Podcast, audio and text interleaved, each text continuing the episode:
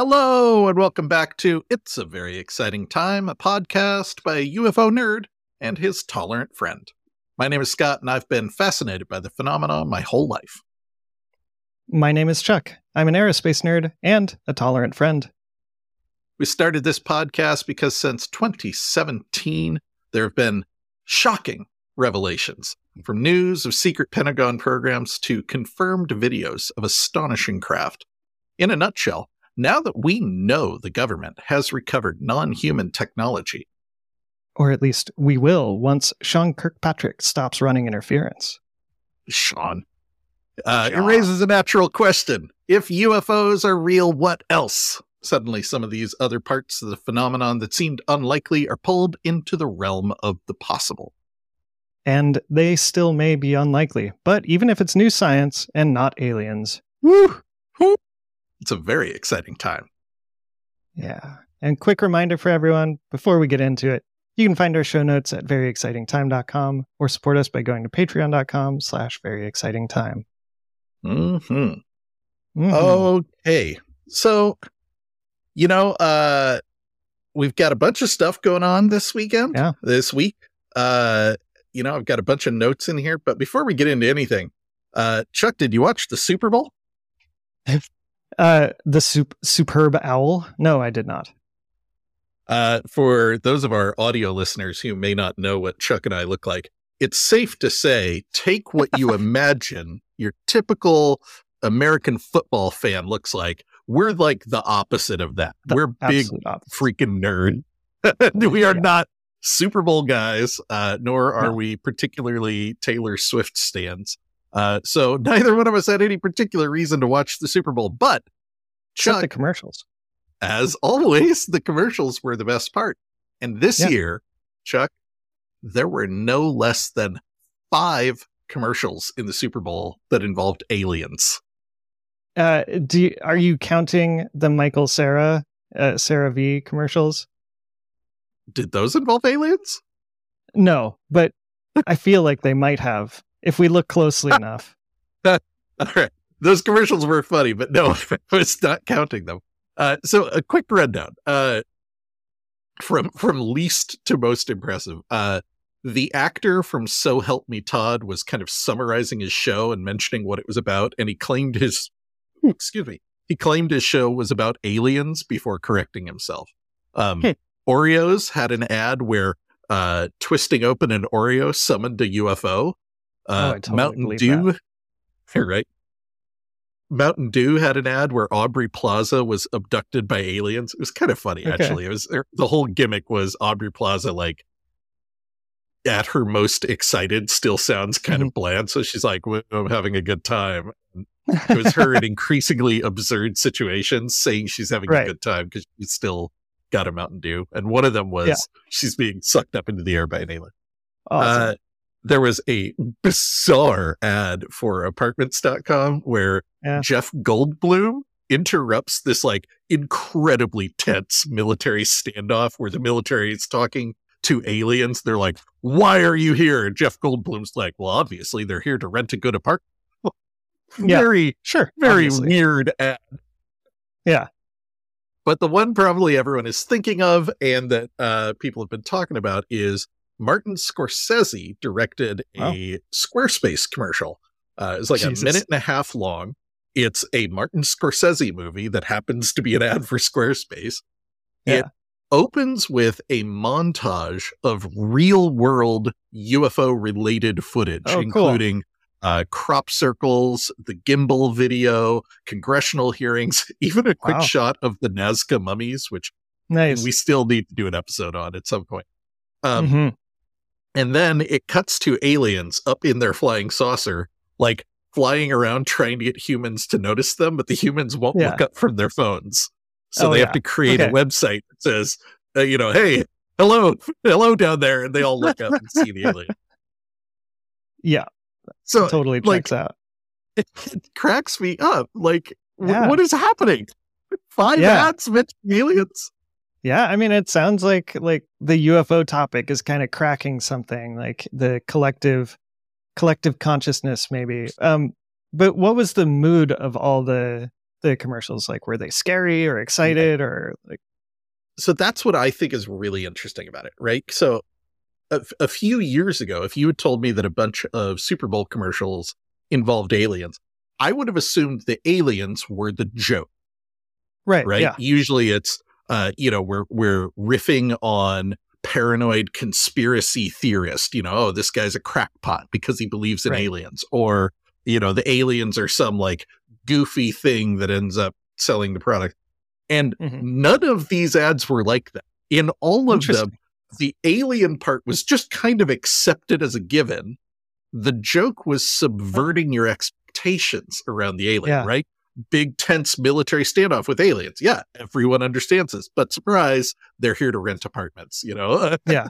Uh, Huh. the aliens are abducting people, but surprise, Aubrey Plaza's enjoying it because she has a Mountain Yeah. Dew.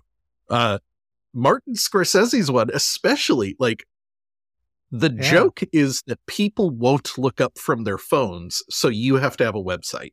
He could have Yeah. done that a million different ways. It could have been a you know someone walking down the street and a piano falling on their head, like Mhm. a million ways to tell this exact joke. He landed not only on the idea of aliens having to create a website because no one will look at them, but also Yeah. he opens with a montage of serious real world stuff, not Yeah. just riffing on goofy green skinned aliens. It was Right. it was really weird, man. Um, yeah.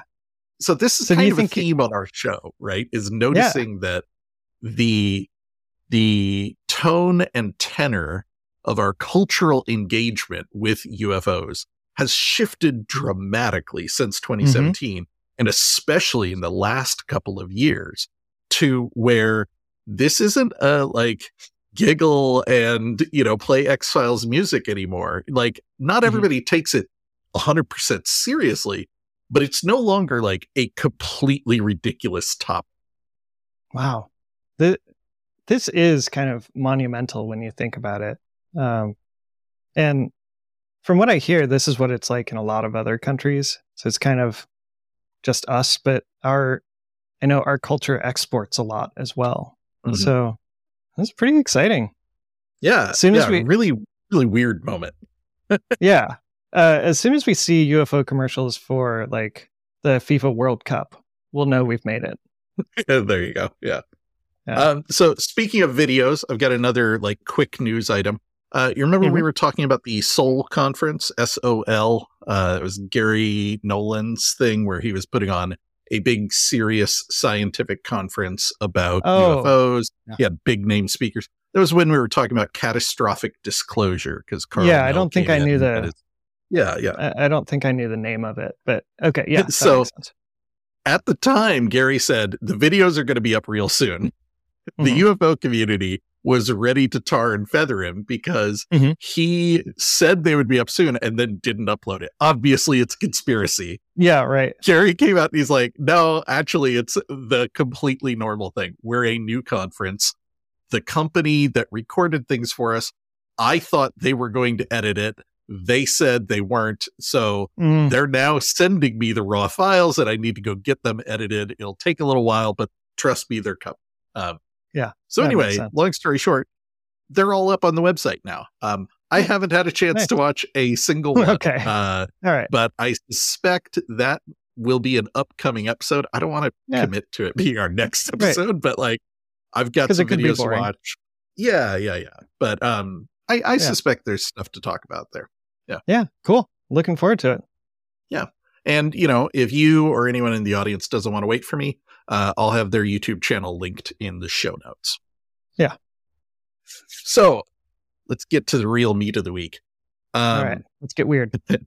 So on Wednesday, uh, Representative Mike Turner, the chair of the House Intelligence Committee, caused a little bit of a frenzy in Washington when he issued a statement saying that the panel had, quote, information concerning a serious national security threat and called on Biden to declassify it so Congress could openly talk about Yeah. and So I saw that. That was like the uh, Mhm. Russian nukes in space, which it. Mhm. 100% could totally believe. But but I thought it uh, turned out to be like an anti-satellite EMP weapon or something.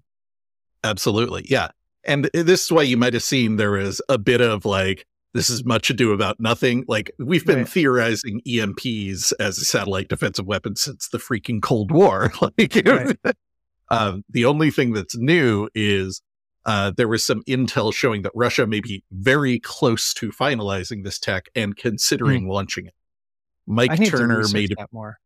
yeah, totally. And Mike Turner made a big deal about it. And some of the other people in Congress are kind of pissed at him. They think that it wasn't actually that pressing an issue, but he was using it Mm. to kind of grandstand to raise more defense budget for, you know, Ukraine Sure. and stuff like that. Whatever. You know, again, this is not, this is a political show, but really only about one very Yeah, specific topic. So right. I mean, it's not about politicians gonna, UFOs, politicians are going to politish. Right. Um, what's funny is the UFO community was all over this story. Yeah. Uh, Why? Turner's statement did not say what it is. The news about what it Sure. actually is didn't come out until Friday. Um, Yeah. uh, you know, like they were downplaying it immediately. But part of the reason the UFO community was on it, at first you'd think, oh, they're just assuming he's talking about a big national security threat. It Yeah, must right. be UFOs. Right. But they weren't doing it for no reason. Coincidentally, on Wednesday, uh, there was a congressional briefing by Lue Elizondo about UAP at a, about his time as the director of AATIP, which, if you're not familiar, is Oh. the precursor to AARO. Like, there was a Wow. UFO briefing, and then Mike Turner comes out and says, "Big national security threat that we need to declassify immediately." Yeah. Okay. I see why the community would freak out if Big Daddy Lue is in the house Right. talking about UFOs and suddenly the House Intelligence Committee chairperson is like, "We got a big problem." Yeah, right. That's totally Did- understandable. Do we have details? We don't have a lot of Okay. details. This was not a Not classified briefing, and confusingly, it was only to the Republicans. I don't really know What? what's up with that. Um, Okay. But uh, what we do know is Lue was joined by a couple of unidentified people, um, one of whom was a former member of the UAP task force, another was a former fighter pilot, and another was a former DARPA scientist. Um, okay. the member of the UAP task force may have also been a combat pilot. It's unclear. A bunch of the news reports Okay. said two pilots and a scientist, but Okay. none of them are identified. So it's hard to say. Um, yeah. But what's interesting is uh, Liberation Times reported that attendees left the session, quote, deeply concerned about the inability to openly discuss the national security implications of UAP due to classification. And Hmm. some members wanted to declassify UAP info to enable security discussions within the government and with allies. Oh, like that bill you just shut down that would do exactly that. Okay. Cool. Yeah, funny. Fuck. All right. Maybe Yeah. that's why it was only to the Republicans. Like, Maybe. yeah, the Democrats yeah. are already for it. I don't know. Actually, I hadn't thought about that. Yeah, maybe that is it. Maybe it's Lue trying to course correct a little bit. So. I mean, the good news is this is we've been hearing this for a while. This is basically what Lue and Chris Mellon have been doing since To the Mhm. Stars collapsed is acting like lobbyists, going to Congress and trying to get them to take it seriously, introducing them to Yeah. whistleblowers, helping them draft legislation. They've been heavily involved behind the scenes. Right. Um, yeah. but yeah, This is how- funny. Sorry, go ahead. Yeah. This is how lobbying, I, th- uh, little bias here, but I feel like this is how lobbying should work. Like, Absolutely. uh, lobbyists should be giving us, giving Congress people facts, not vacations. And it bugs me Yeah. That that's not how lobbying actually works. Um, 100% agree. that's great. Yeah. Now, what's interesting is you may have noticed some overlap between what this was about and, you know, with Mhm. people wanting to declassify things and then Mike Turner Mhm. coming out. And Yeah. Right. apparently, Also- some of the language that he used was like lifted verbatim from their discussion with. Lue. He just wasn't talking about UAPs. He was talking about the Russian nuclear satellites. So oh my God. all that is to say, I'm always kind of prepared to throw the UFO community under the bus a little bit for Mhm. overreacting and making much ado about nothing. In this case, there was genuinely something here. There was a reason to be like, what the freak is happening here? And yeah, Yeah. later it turned out to be, you know, Mike was off doing his own thing. Yeah. Very strange story. Um, Yeah. Now, we do have a couple of quotes from people who Okay. were in there. Um, most notably, Representative Ralph Norman came out and talked to AskaPol, and he said, We've got a real problem. This isn't playland. He told us about the facts of the matter, about what's happening. And that was concerning. He wouldn't give any classified things, but my God, this isn't political. This isn't politics. It, it affects all of us, young and old. It's been portrayed by the media as crazies that are identifying UFOs, but it's not. Hmm. Yeah. That's awesome. Um, yeah. Now, the vibe from Representative Norman is he is not part of Burchett's UAP caucus. He's one Yeah. of the, you know, quote unquote, normal con- congressional people who don't think about UFOs on a daily basis. So he was kind of slapped in the face by what we've all kind of learned over the years that, hey, you know, there, there is evidence that there is something in the air and we don't know what it is, but it's a security Yeah. threat. And it's really alarming that the military doesn't seem to be taking it seriously. Right. And Uh, it's unclear what this is in his statement uh Yeah. to me. Like it's like I don't know if he's talking about UAP or if he's talking about the that folks are lying to Congress uh or That's a really good point. Um, so Norman goes on a little bit. He says, uh, Elizondo talked for 20 minutes and then we answered questions. He brought in two pilots that had actually witnessed it, seen it. He showed slides of it, which was unbelievable. When he says slides, I'm pretty sure he means photos, not just sure. PowerPoint, but who knows? I like the Um, idea of like old school like slide projectors or like uh yeah, like yeah. you had to go to Kinko's and get like one of those clear pieces of paper and like project put it in Yeah, yeah, an overhead projector. yeah. yeah an overhead yeah yeah. He had a scientist, he had a combat pilot that had flown missions and reported what he saw and took pictures. So this isn't some figment of our imagination. And he was really playing up the fact that Lue Elizondo was a combat veteran. So we've talked a lot about this before, how like there's a stigma against UAP stuff because Mhm. for a long time it was like Travis Walton, right? Like some dude out in the woods in the middle of nowhere gets abducted by a UFO and disappears for a few days. And, you know, were there aliens or was he just drunk? You know, like right they- yeah the, they weren't the most credible of witnesses. And the Yeah. thing Lue and Chris Mellon have really hammered on is bringing forward the most credible witnesses. yeah It sucks that military pilots get taken more seriously than other witnesses, but you understand why that would be to someone who isn't neck deep in this topic. Hey, here's someone who we trust to fly a billion dollar piece of equipment and make split second decisions that might result in us going to war. right That dude says he saw something.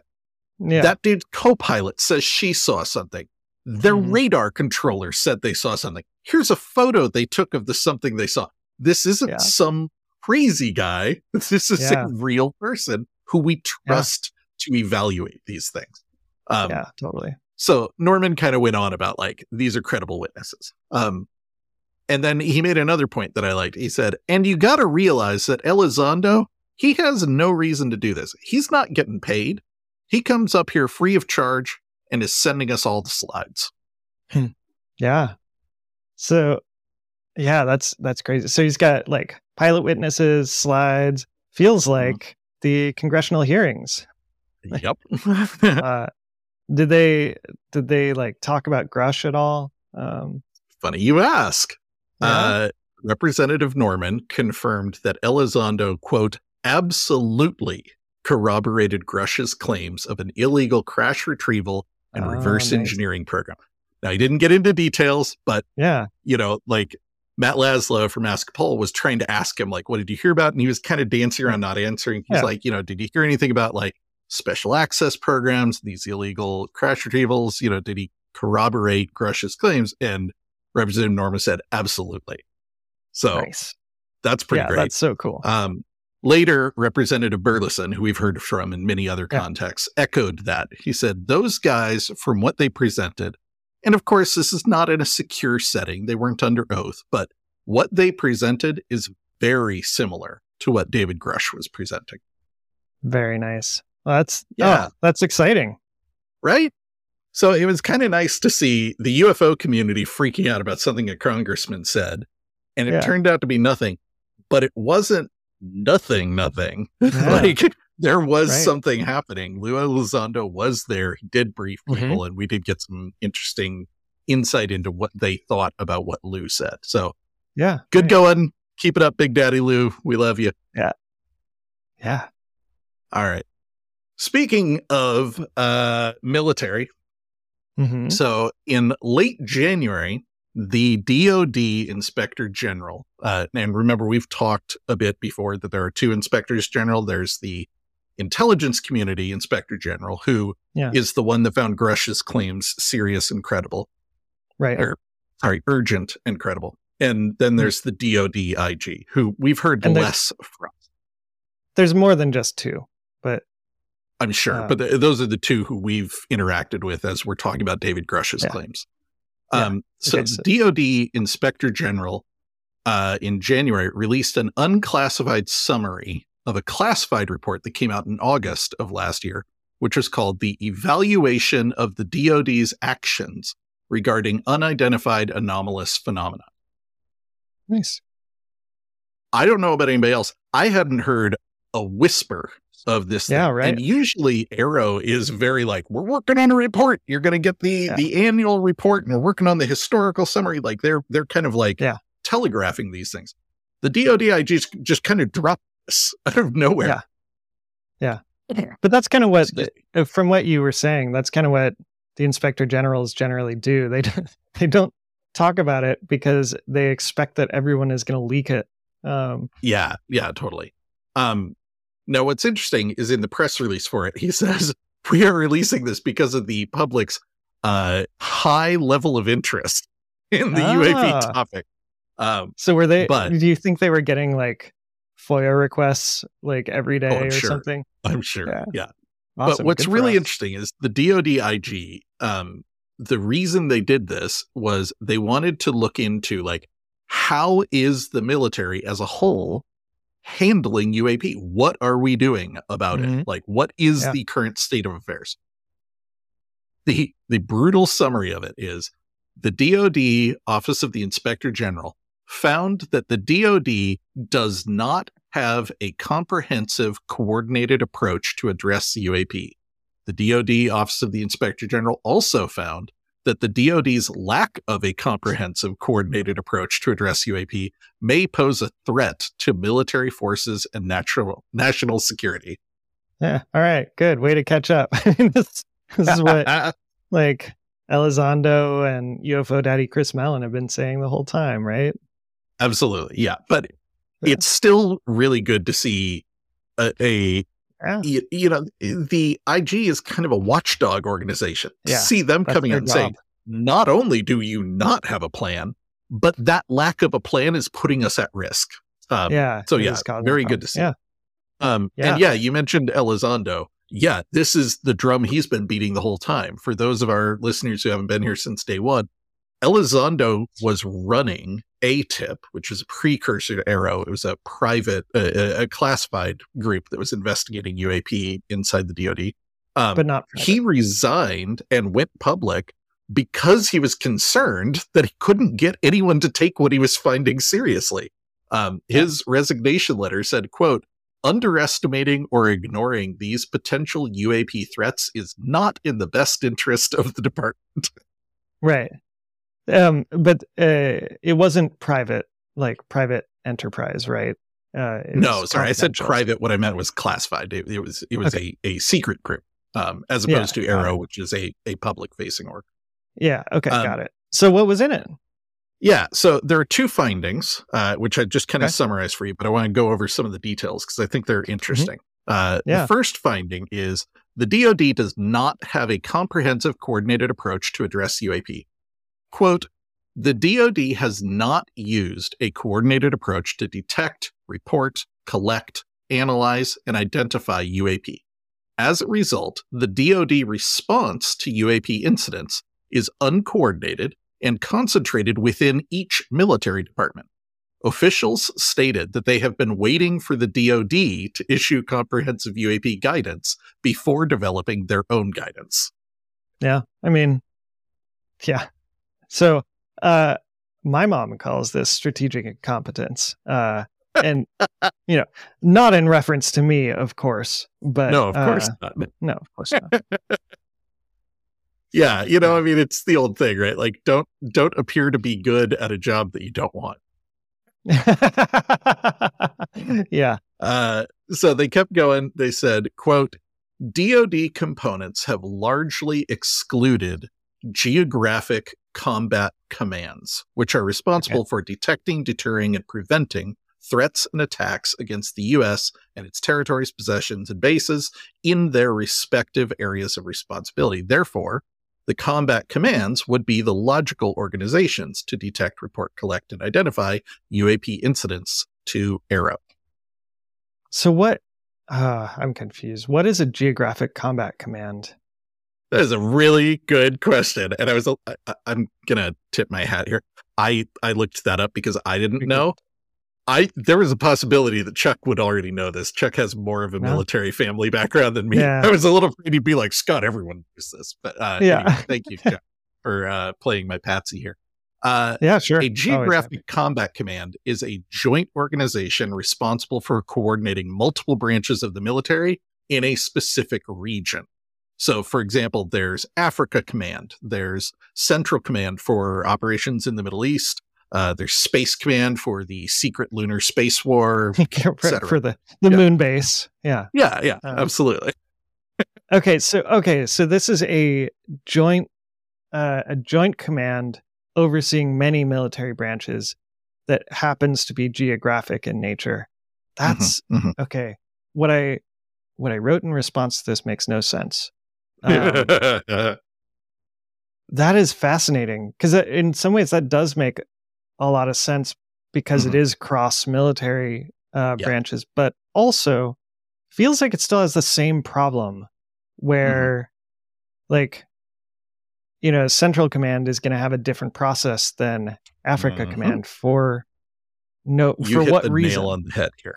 Absolutely. Yeah. yeah. So to to kind of restate, my understanding is previously I thought of the DoD as an umbrella organization over yeah. the Army, the Navy, the Air Force, the Space Force, etc.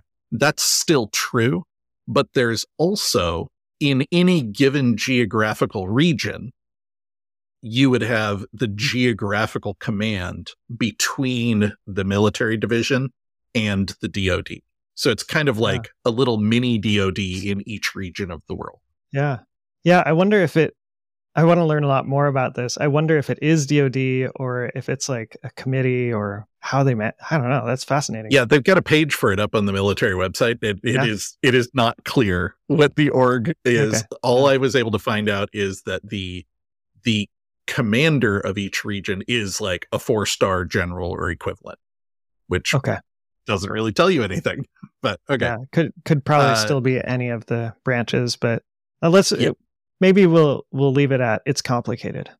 It's complicated. Yeah. Um, it's worth the reason I'm kind of hammering on this is we're about yeah. to get to some of their recommendations, and in the recommendations okay. they talk about this a little more. So it's it's yeah. good to have a, a at least general understanding that there's the branches of the military, there's the DoD, there's also this other thing of the geographic command center. God, that's interesting. Yeah. Um, so the other, the third part of their first finding is mm-hmm. DoD components developed varying informal processes. Boy, informal is carrying a lot of weight in mm. that sentence. Uh, yeah. Developed varying informal processes to collect, analyze, and identify UAP incidents. For example, the Air Force designated UAP as a special interest item, which requires yeah. air crews to document and report UAP observations within 24 hours using the Marauder system.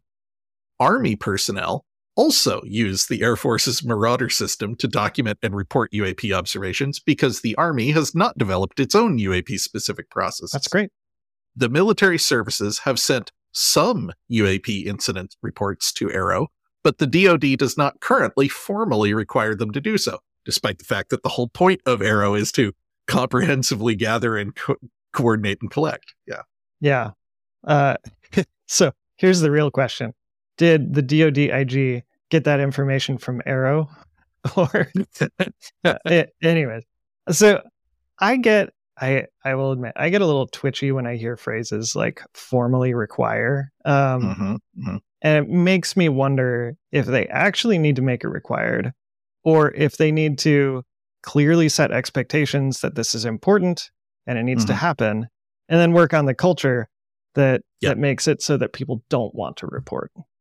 No, I think you hit the nail on the head. And I think it's both, right? And yeah oddly enough, early on when Sean Kirkpatrick was talking about AARO he said some things that I found really encouraging. And one of them is he didn't think AARO needed to be around forever.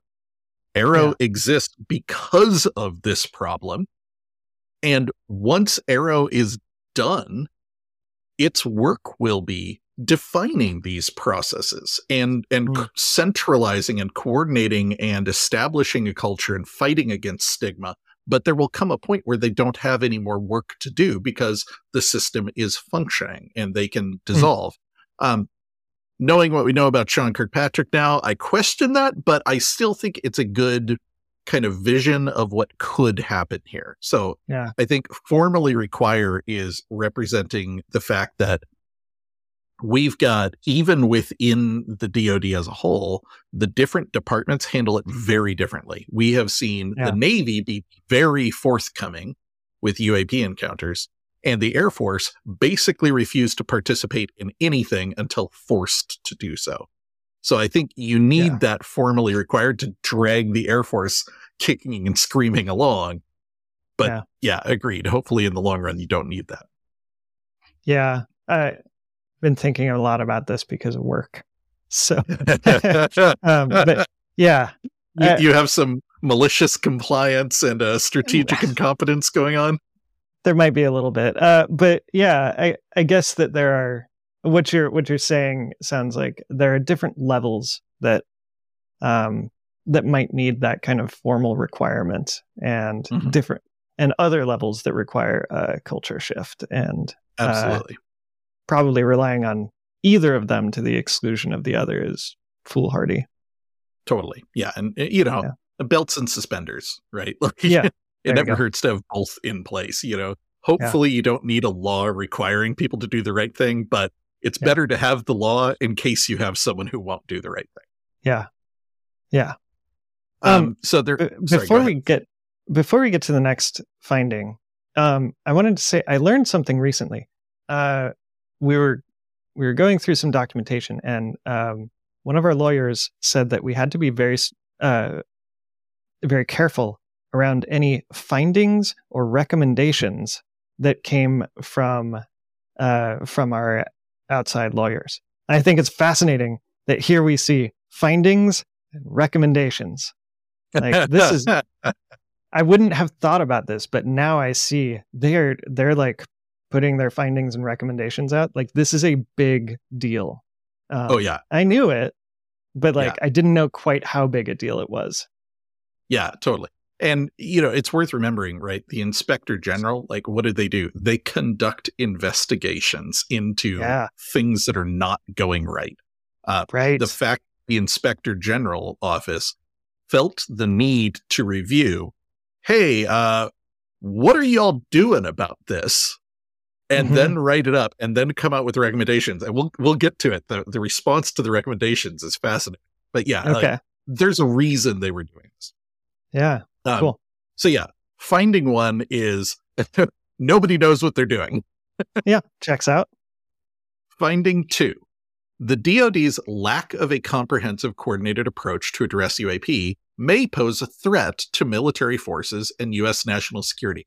Hilariously, the the section explaining finding one that like there is no mm-hmm. comprehensive coordinated approach is like a full page in this document. Yeah. The finding two that and that might cause problems is like a single paragraph because it's it's almost it almost doesn't need to be stated. You know, like obviously yeah. this is a problem. Well, why is it a problem? Well, it's a problem because we determined that the DoD has no overarching UAP policy, and as a result, it lacks assurance that national security and flight safety threats to the United States from UAP have been identified and mitigated. Yeah. It's like finding two. I almost feel like they can't write about it because they would have to acknowledge that UAP are a thing. Like, yeah, I mean, they are still very much in that, okay, we don't know what they are, but they yeah. could be a threat. And if we're not paying any attention to them, we could be exposing ourselves to risk. Like they can't come out yeah. and say they are a threat because they don't know that. Right. But they know that if you don't even look, you'll yeah, never know. That, that is a problem. Yeah, even I suppose even if they are all plastic bags or or whatever, uh we should probably at least, you know, look out for that kind of thing. Um Yeah. Yeah, yeah. Yeah. I okay. I I wrote down that th- this felt to me like the summary was well, we tried doing nothing and we're all out of ideas. yeah. yeah, shit. That that is pretty damning. right? uh yeah, okay. So what what recommendations did they have? So they mention in the press release, and it's been widely reported that they made 11 recommendations. Uh, interestingly, only five of those recommendations are included in the unclassified mm. report. So we're just going to have to guess at what sort of classified recommendations they made. Maybe that's just yeah. where they reserve their stronger language. Like, listen, you jerks, like, get your shit in order. like, right. Yeah. We'll be polite and we'd tell the public about it, but this shit ain't going to stand. Right. Either that or it's uh, the recommendation six is like, move the U- move the aliens out of the basement over here. Yeah, yeah, yeah, yeah. Totally. Hide them a little better. Come on, guys. We didn't even have to look that hard. exactly. Even Grusch found right. them. so, recommendation one we recommend a DoD policy to integrate UAP roles, responsibilities, requirements, and coordination procedures into existing intelligence, counterintelligence, and force protection policies and procedures. Um, Got it. So, hey, the DoD should have a UAP policy. yeah. I, um, I like, I know all those words, but it's written in a way that I just like cannot parse it. Oh, I know. I don't know they, they've deliberately yeah. got to write it to be as like vague yeah. as possible, but it boils down to there is no policy and yeah. there should be one at the DoD level. Yeah. Um, yep. The each of the recommendations was paired with the response they got from the people that recommendation oh, was okay. targeted at. In okay. this case, the Undersecretary of Defense for Intelligence and Security and the AARO director agreed with the recommendation. Oh, okay. Cool. I mean, what does that mean? Does that mean yes, we're going to do it or uh, you are getting to the meat of this report. In this particular case, they go on for two more paragraphs with the information that they got, which was all kind of hand waving from the USD INS, explaining that hey, you know, the observations this report is based on predate the the, the founding of AARO.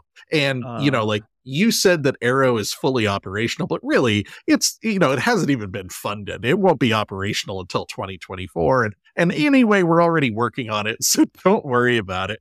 Uh huh. Uh huh. Okay. So come back in a, in a couple years.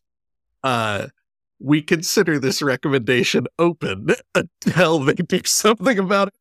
It's like, okay, yeah. thanks. What are you going to do? Uh, yeah, nice. Recommendations two through four were identical, but were targeted okay. at different branches of the military. Okay. Um, we recommend that the secretaries of the Army, Navy, and Air Force issue interim guidance for UAP while waiting for the DoD to issue policy. At a minimum, this guidance for UAP should integrate existing intelligence, counterintelligence, and force protection policies and procedures, integrate procedures for coordinating with geographic combat commands, incorporate roles, responsibilities, and requirements for the military services and their respective military department counterintelligence operations. Yeah. Okay. So while you're waiting for the DoD to get their shit together, get your own house in order. Sounds Yep. good. What? How'd they respond? Okay, so these were all broken out into their own sections. The responses I've I've s- summarized them down to the most pointed bit, but in a nutshell, okay. uh, the Secretary of the Army agreed in principle with the recommendations. Okay. The Secretary of Hold on, this gets better. The Okay. Secretary of the Navy did not provide official comments for inclusion in our final report as requested. Per Mhm. my email, Yeah. Right. Uh, however, they responded after our final report and agreed with the recommendation. Okay. Sure. And best of all, the Secretary of the Air Force did not provide official comments for inclusion in this report as we requested in our re- draft report. However, Okay. they provided us informal comments saying, we concur without comment. what does that even mean? like, you can neither Oh, neither confirm nor deny, but I definitely agree. What? Good Lord. Bunch of Oh my non committal mofos. Yeah, seriously. Um, so, so what? Ab- okay, that's the three, but what about uh, like the Marines and Space Force and That is uh, a great question. I don't know how often the Marines are treated as a fully separate branch Yeah. as opposed to kind of being lumped under the Navy. I'm not in the military. Forgive me, Yeah, any either. Marines out there. I'm not trying to slight you guys. Um, yeah, But like Chuck, I found the exclusion of the Space Force yeah, especially. rather noticeable in a report about recommendations to military departments regarding Yeah. UAP. Feels Yeah. like those would be the guys to talk to. Um, maybe that's one of the other six classified Yeah. recommendations. Yeah, there's got to be at least six other departments Mhm. under the DoD, right? Maybe. Yeah, I don't know. Um, recommendation five. We recommend that the chairman of the Joint Chiefs of Staff issue guidance for the geographic combat commanders regarding Hmm. UAP detection, reporting, collection, analysis, and identification within their areas of responsibility. At a minimum, the guidance should include tools to help commands determine the threats posed by UAP. Okay. So yeah, so in addition to telling the DoD as a whole and the individual branches uh, plans, I, they're reaching out directly to regional commanders to do the same. Mhm. That makes sense. How Joint Chiefs uh, take that? quote, the chairman of the Joint Chiefs of Staff did not provide official comments for inclusion in our final report as requested. However, the Joint Staff issued guidance to the geographic combat commanders on UAP detection, reporting, collection, analysis, and identification within their areas of responsibility. Wow. So they like actually I'd prefer that. Like, you know what? Don't even tell me. Just go get it done. Like, well done. Yeah. So the report actually specifically says that the DoD Inspector General considers this recommendation closed. It did not say that about any of the others. All right, well, one out of 11. Yeah. I Um, mean, I don't know if I don't know if that's good. I don't think it is. Yeah. That's a failing grade in my book. Um, Liberation Times was able to confirm that only one of the recommendations has been fully implemented and the other 10 are still being implemented. okay. Um, quote from Liberation Times here The lack of apparent urgency when faced with potential risks has been met with disbelief among Liberation Times so- sources. DoD and intelligence sources have told Liberation Times that the news represents a quote, utter failure. Yeah. Sounds sounds about right. Yeah.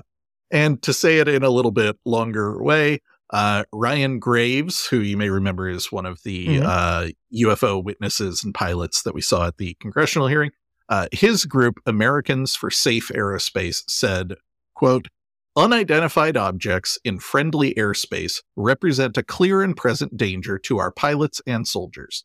UFO stigma and Cold War mentality are unforgivable excuses for ignoring the problem. Yeah. Pilots have been trying to raise the alarm for over a decade and have unfairly borne the brunt of this stigma. As the DoD Inspector General makes clear, the U.S. Air Force and Army in particular need to institute first class solutions for detection, reporting, tracking, and characterization of UAP. We note the Space Force also has a duty to respond. So we're not the only ones who are like, uh, yeah. you didn't mention the Space Force, buddy. Uh, yeah. We note the Space Force also has a duty to report into the whole of government effort and much more needs to be done in terms of data sharing and accountability. We hope the DoD Inspector General investigation will motivate Congress to raise the pressure to close this domain awareness gap and be transparent with the American people about its findings. The status quo is unacceptable. Oh, that's, I love that. Such uh-huh. a good line. So, like, I don't love the framing of UAP as purely a security threat, but total. Um, you know, if that's what you need to use, uh, mm-hmm. it's kind of frustrating to see the military still shrug it off and do nothing. Totally, yeah, and and we've talked about this before, right? Like, a lot of people don't like that Lue and Chris talk about UAPs as a flight safety problem, as a potential security risk. Um, but Lue has been very clear in interviews, and we've talked about this before, that that's the language that they speak. Yeah. You know, if yeah. you want to change something about how the military handles it, you don't go to them and talk about, you know, like, wouldn't it be great if information was free? And don't you think more people should know about? No, like, yeah. hey, there's a thing flying around in the sky. Yeah. By your own admission, we don't know what it is. That's a problem. Isn't that our whole deal? Mm-hmm. so yeah, yeah, I I'm 100 percent with you. I I don't like that that is the default framing, but if that's how you're gonna think about it, and then you still hear nothing, that's woof. That's hard. Yeah, that's hard to hear. Yeah, it's like the military complex isn't motivated by peace for some reason. I don't know. I know it's crazy. Uh, you know, and the one bit of credit that I will that I will give to the DoD is the the kind of big picture that I have gathered over the years about this is that the military vibe on this has been to investigate it and determine that it appears to be non hostile, whatever it is. And even if it was hostile, we can't do anything about it. It outperforms us by such a shocking margin that we are effectively yeah. helpless. That ain't a report you're ever going to hear from a military commander. Like, yeah, there's something up there and we can do jack and shit about it. Um, yeah, I. I mean, it'd be really helpful like it, if they did, though. Yeah, like I, I kind of get why they might be like, yeah, let's just not talk about it. It's not actually a threat. So, yeah, but if oh God, if think about like I know that movies aren't reality, but like if you think about uh most of the movies start this way. Most of the UFO movies start mm-hmm. this way. It's like uh, you know, asteroid is coming towards us. We have to like mobilize all our resources as a as a like united world and mm-hmm. deal with mm-hmm. that. Like we could have we could pull pretty significant power, but we have to Did admit you watch there was a Netflix movie a couple of years ago called Don't Look Up. Mm-mm. It was um uh what's his name? Titanic. Uh Pretty Boy. Oh, uh, Leo DiCaprio. Yeah, Leo DiCaprio and Jennifer Lawrence um play a couple of scientists who find mm-hmm. an asteroid that's going to hit Earth and end all life. Yeah. And they do, you know, the first 10 minutes of the movie are all the stuff you'd expect. You know, they're, they're flown to Washington to meet the president. And mm-hmm. basically, uh, this is going to cause a lot of negative press. And they just don't talk about it. And these two scientists just gradually lose their minds over the course of the movie as no one takes any steps to do anything about it. Oh, so this is yeah. not a uh, not a comedy film. It kind of is. It's kind of like Idiocracy. Like it's okay. funny, but it's also like a really heavy-handed political message. like, yeah. There's there's no dodging what this is about. You know. Um, Anyway. Yeah. Uh, Wait, I, I don't know if I'd about recommend aliens? Is it about aliens or is it about climate change? in your mind? well, yeah. Okay. Um, I think it's about uh, our tendency to avoid problems that we don't like to talk about. So it can apply equally to all. of them. Yeah, both. Okay, cool. all right. So speaking of things we would rather not talk about, God. uh, Sean Kirkpatrick, former director Yeah. of AARO. Uh, he we talked about him recently. He put out an article in Scientific American where he Hmm. was broadly dismissive of UAP whistleblower claims. He said, quote, None of them have any firsthand evidence or knowledge. They're all relaying stories that they've heard from other people. He argued that everything came from a quote, small group of interconnected believers who have misled Congress into believing that there's some sort of cover up. And uh, the one bit of good news I have about this, and the only reason we're still talking about it, is he received quite a bit of pushback in the weeks since he published. Yeah, no shit. Let me let me just pull over my vintage popcorn machine. I really do need to actually get one just for this show. the, the the visual prop, yeah. Yeah. Um, so I've got a bunch of reactions here. They're all great. Uh, first of all, uh, after the DoD Inspector General report dropped, Politico reached out to Kirkpatrick for comment, and he said that he told Pentagon leadership that AARO needed to talk with the public more, but that he always met internal resistance when trying to engage the media. He said, quote, there is a very strong concern to engage in the public discourse as often as I thought we needed to. The fact that they can't figure out how to get at that message without concern for spillage into other areas has always been a frustrating point. If there's a void in the information space, it will be filled with the imagination of the public and the conspiracies and these accusations. I mean, that actually sounds reasonable. Like, does this mean he he wanted to communicate, but was uh, and and was instructed to do so, but was prevented somehow? Uh, he's certainly saying that he wanted to communicate, and he Yeah. is strongly implying that he was told he could not. Um, Huh. Pentagon spokesperson Eric Pahon flatly denied Kirkpatrick's claim that he was muzzled. He said, quote, standard procedure within the department is to have public engagements cleared by higher officials. To our knowledge, any media engagement Dr. Kirkpatrick recommended or requested was approved. Yeah. All right. They hung him out to dry real good. I love oh that. yeah. And no, no pulling the punches here. Don't bring your dirty laundry over here. Uh, Liberation Times uh, looked into whether Kirkpatrick's article was submitted to the Defense Office of Pre-Publication and Security Review. Now, after Grusch's claims, we learned a lot about the DOPSR review process.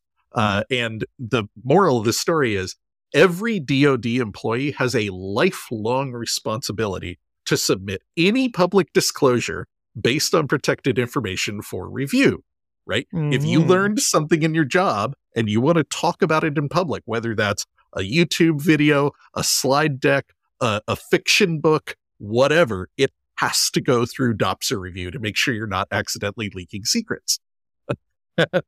So, uh, did they do it? Uh, like, That's did Kirkpatrick question. submit it? It is unclear whether he submitted it. An Okay. anonymous source told them this is troubling for two reasons. If Dr. Kirkpatrick did not have it reviewed, it's a serious breach of standing DoD policy and could result in another inspector general complaint against the department. Mm-hmm. On the other hand, if he did have it reviewed and they approved it, that's also problematic because in his article, he provides a summary of the results of a study for Congress and the DoD that has not been completed yet or provided to the US government. He's talking about the historical review where Kirkpatrick kind of made it clear that it's a bunch of bunk. Um, one must then ask questions. Who gave him authority to release the results of a report before they were provided to Congress? If the study is ongoing, where is the analysis? If he's biased, why is he still being used by the Department of Defense as an unpaid consultant to advise the Deputy Secretary of Defense? Wow. That's, yeah.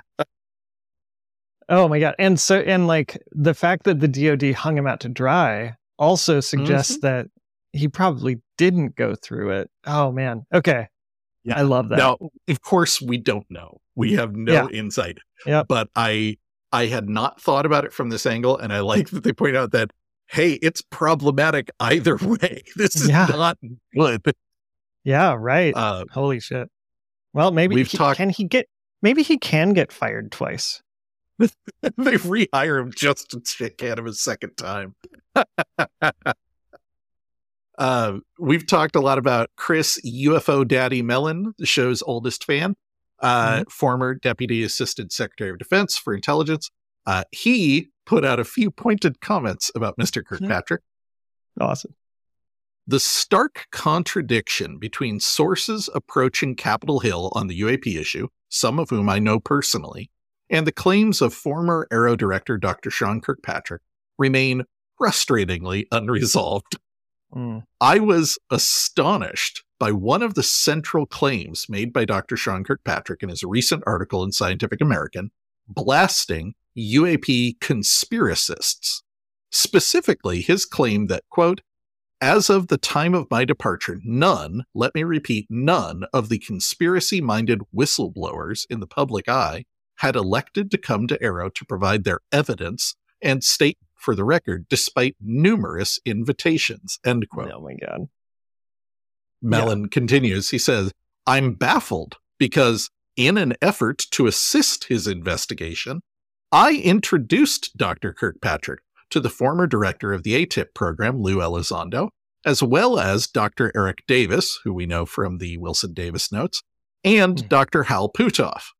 Each of these prominent voices associated with the AATIP program spent hours briefing Dr. Kirkpatrick in a classified setting. None have received any feedback. Hopefully, the pending report to Congress on the alleged UAP recovery program will describe the specific claims made by these and dozens of other witnesses and what AARO did to evaluate them. Oh my god. Yeah. Uh, UFO Daddy comes in with all the receipts, and I love it. Mhm. That's right. You come for the king, you best not miss. Uh, Lue Elizondo reiterated many, let me repeat, many of the people who I know personally have spoken to AARO and provided detailed information to Kirkpatrick and his office for the record. If AARO isn't willing to tell the truth to Congress, we are. Shit. Yeah. Elizondo's bringing the heat too. This is great. Oh yeah. Oh yeah. Uh an anonymous former governor government ugh, excuse me. An anonymous former government official familiar with Kirkpatrick told Liberation Times, quote, "Now we see why whistleblowers did not trust Kirkpatrick.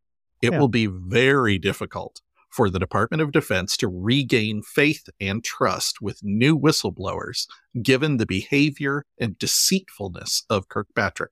His article appears to be written from the perspective of someone who failed at their job and is now throwing a child's fit of rage.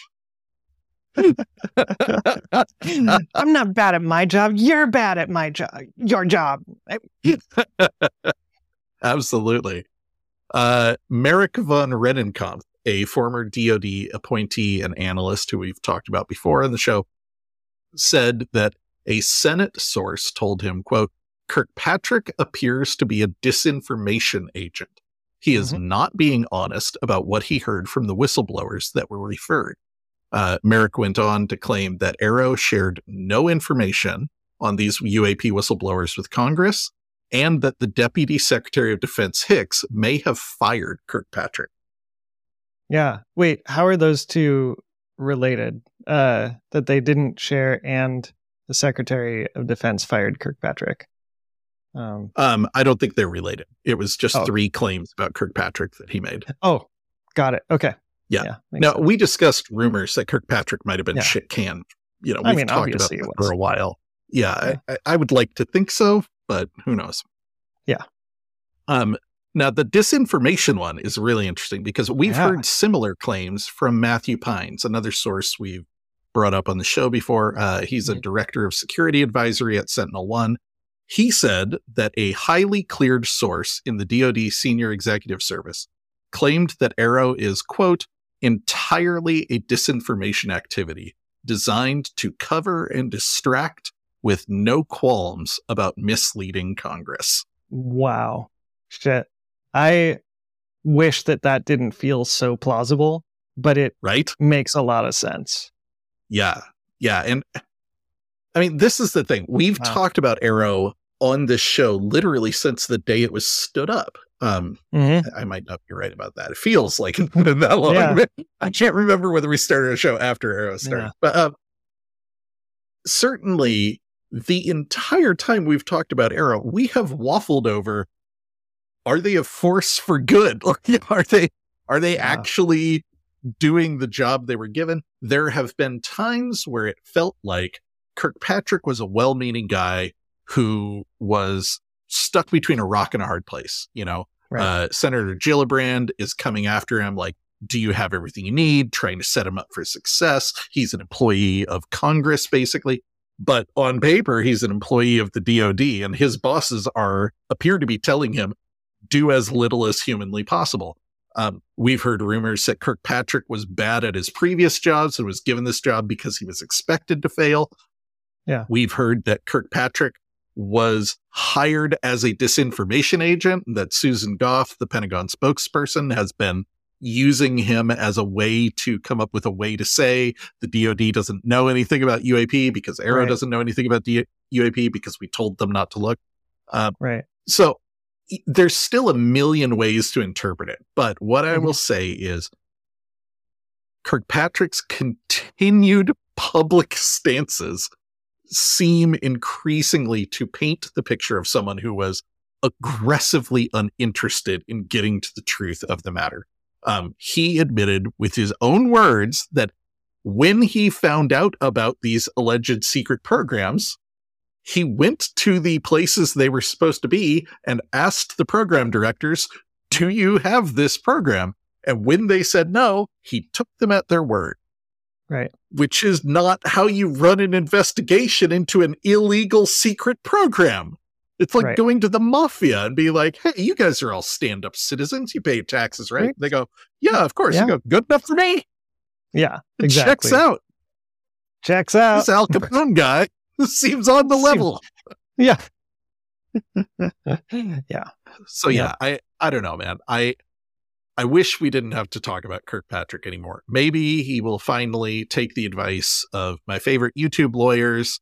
Uh, the it's shut the fuck up Friday guys. Um, I, that would be great. You know, I yeah. don't want to talk about this guy anymore. I'm tired of trying to find ways to eke out how he could plausibly be a guy who who was prevented from doing a good job yeah in face of increasingly visible evidence that he was aggressively uninterested in doing the job.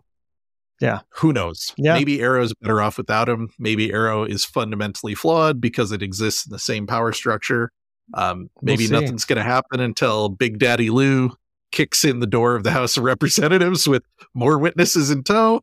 Uh, yeah. But yeah, I would very much like to stop talking about Sean Kirkpatrick. Yeah, no kidding. Me too. Mm. All right. Uh, well, that about wraps us up for today. Um, I think I haven't actually looked at the notes, but uh, yeah, I think we're about to go record a little something extra for yeah. our Patreon subscribers, right? Yeah, yeah, a little Q and A section. Um, uh, I realized that I haven't done a great job of responding to comments, and so like, hey, this is an opportunity. Let's let's just record it, and we'll get some yeah. hot takes from Scott. It lines up with something we've been talking about for a while, which is trying yeah. to find more um, rewards for Patreons besides just yeah. a, a good feeling that you're helping us right. make the show. Um, yeah. We're not interested in necessarily recording like whole extra shows, although that's a possibility. Yeah. Um, we've talked about a bunch of ideas. Um, long story short, if you're on the fence about whether to join the Patreon and you have ideas about what would convince you, reach out. Let us, let know. us we are considering options. And if you are a Patreon subscriber, first of all, thank you so much. Thank we you. really appreciate you. But also don't feel shy about letting Yeah. us know, you know, like what would help you feel better? What would what would be more value for the money? Um Yeah. obviously the show is a time commitment. Chuck and I both have full-time jobs. That's why Yeah. we're putting it out every 2 weeks instead of more often. Um so we're we're probably not going to do anything that would be a huge time commitment, but you know, the thing we're going to try today is just Chuck and I are going to stay on the call a little bit longer, record some extra Yeah. questions. That seems like something we can do pretty easily. Um, Yeah. and a nice benefit for Patreon subscribers. So Right. anyway, I've rambled enough. Uh, long story short, Patreon subscribers, you're awesome. And if you're on the fence about being a Patreon subscriber, let us know what it would take to convince you. Yeah, totally. And uh, just digging into our, our outro, uh, if you do want to tell us, hit us up at Scott or Chuck at veryexcitingtime.com. Mm-hmm. Um, and oh my god, I think I'm totally off now. I'm scrolling back up to our outro. Uh, yeah, you can find show notes and more on our website, veryexcitingtime.com, as well as links to our social media accounts. And Scott, as always, my wife thanks you for listening to me talk about UFOs so she doesn't have to.